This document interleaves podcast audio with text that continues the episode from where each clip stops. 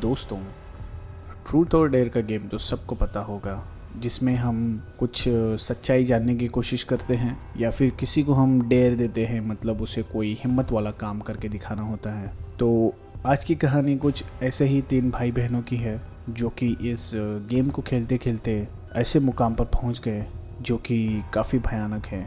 तो दोस्तों, मैं आशा करता हूँ कि आप सभी को ये कहानी पसंद आएगी तो इस कहानी को पूरा सुनिए और हमारे चैनल को सब्सक्राइब कीजिए अगर आपने हमारे चैनल को सब्सक्राइब नहीं किया है तो और बेल आइकन पर भी क्लिक कीजिए ताकि आपको हमारे हर कहानी की नोटिफिकेशंस समय समय पर मिलती रहे। तो बिना वक्त ज़ाया करे, मैं कहानी शुरू करता हूँ दोस्तों। मनोहर का घर पुराने ही कब्रिस्तान के पीछे था। और उसके घर के छत पर से वह कब्रिस्तान बहुत अच्छी तरीके से दिखता था। वह रोज़ उस कब्रिस्तान को पार करके ही अपने काम पर जाता था। मनोहर के दो बच्चे थे और दोनों बच्चे बड़े ही शैतान थे। बड़े बेटे का नाम रॉकी था और छोटे बेटे का नाम विक्की था। एक बार गर्मियों की छुट्टी में रॉकी और विक्की की बहन, जो कि उनके चाचा की बेटी है, वह भी आई हुई थी। तीनों मिलकर रात के लगभग 12 बजे एक रूम में ट्रूथ और डेयर खेल रहे थे।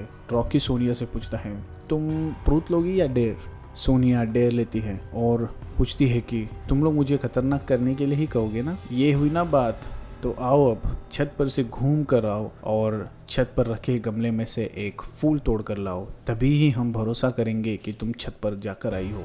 सोनिया, छत पर से तो कब्रिस्तान दिखता है, मैं नहीं जाऊँगी। रॉकी और विक्की दोनों सोनिया को छत पर जाने के लिए ज़बरदस्ती करते हैं। सोनिया छत पर जाकर जैसे ही फूल तोड़ने के लिए जाती है तो उसकी नज़र कब्रिस्तान पर पड़ती है। कब्रिस्तान में एक बड़ा सूखा पेड़ होता है।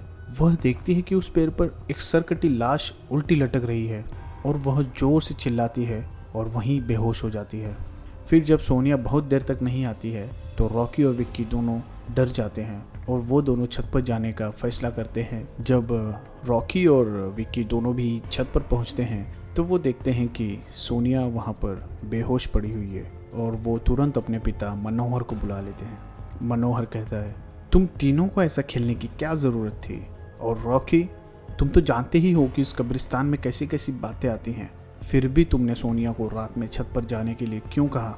रॉकी कहता है सॉरी डैड मुझसे गलती हो गई। आइंदा से मैं ऐसा नहीं करूँगा, मनोहर। और फिर कभी दोबारा तुम दोनों ने ऐसा खेलने का सोचा भी तो तुम दोनों को मैं उस कब्रिस्तान में छोड़ कर आ जाऊँगा। अच्छा सोनिया बेटी तो बताओ तुम्हें कैसा लग रहा है अब? मुझे अब ठीक लग रहा है अंकल। अच्छा बेटी, बताओ कि तुमने वहाँ क्या देखा जो कि तुम बेहोश हो गई? सोनिया सहमी हुई हालत में मनोहर से सारी बात बताती है कि उसने क्या देखा।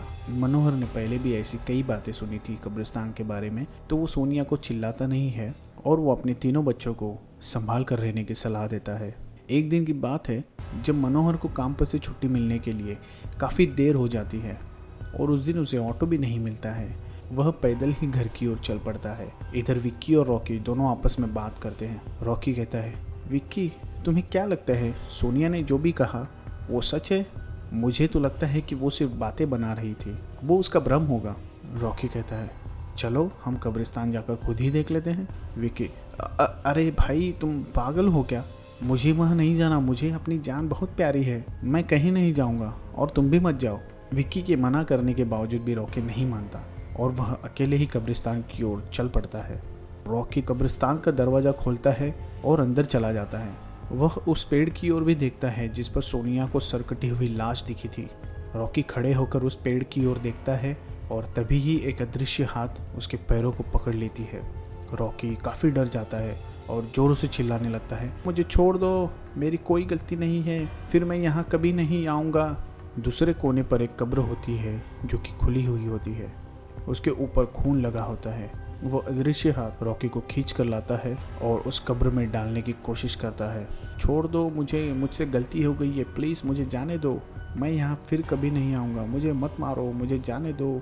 मनोहर काम से घर पहुँचने ही वाला होता है कि उसे रॉकी की आवाज़ सुनाई देती है। मनोहर कहता है, ये तो रॉकी की आवाज़ लगती है, ये तो कब्रिस्तान से आ रही है, मुझे जाकर देखना चाहिए। मनोहर कब्रिस्तान में चारों ओर देखता है, लेकिन उसे कहीं भी कुछ नहीं दिखाई देता। वह घर लौट कर जाता है और विक्की से पूछता है कि रॉकी कहाँ है? विक्की कहता है, पापा, मेरे बार बार मना करने पर भी रॉकी कब्रिस्तान में चला गया। वो जानना चाहता था कि सोनिया ने जो भी कहा है, वो सच है या झूठ। मनोहर कहता है, हमारे पास समय बिल्कुल नहीं है। जाओ घर के मंदिर में जो शंख में जल रखा है, उसे जल्दी लेकर आओ। हमें रॉकी को खोजने के लिए कब्रिस्तान जाना होगा। विक्की घर में दौड़ दौड़ कर जाता है और वो जल लेकर आता है। मनोहर और विक्की कब्रिस्तान में जाते हैं। मनोहर जल छिड़कता है और उसे किसी के घसीटने का निशान दिखाई देता है। वह समझ जाता है और फिर वह उस निशान का पीछा करते हुए कब्र तक पहुँचता है। मनोहर कब्र के आसपास जल छिड़कता है। कब्र से अजीब अजीब आवाज़ें आती हैं। विक्की बहुत डर जाता है। मनोहर कहता है, मुझे लगता है कि श्रापित प्रेत आत्माओं ने रॉकी को इस कब्र में कैद कर दिया है।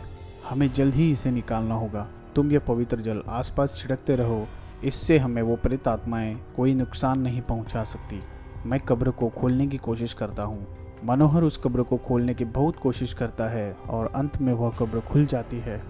कब्र के अंदर उसे रॉकी लथपथ बेहोश पड़ा हुआ मिलता है।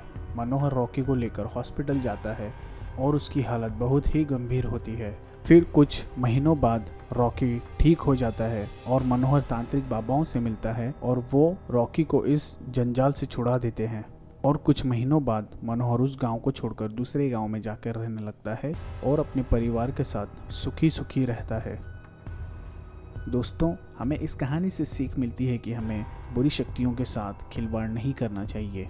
हम कई बार देखते हैं, कई सारी वीडियोस देखते हैं जिसमें लोग ऐसी जगहों पर जाकर वीडियोस बनाते हैं। जैसे कोई बिल्डिंग हो जो कि बंद हो गई हो, वहाँ पर जाना मना होगा, फिर भी लोग छुप कर रात में चले जाते हैं और वहाँ पे वीडियो बनाते हैं, लेकिन उसका अंजाम बहुत ही बुरा होता है दोस्तों।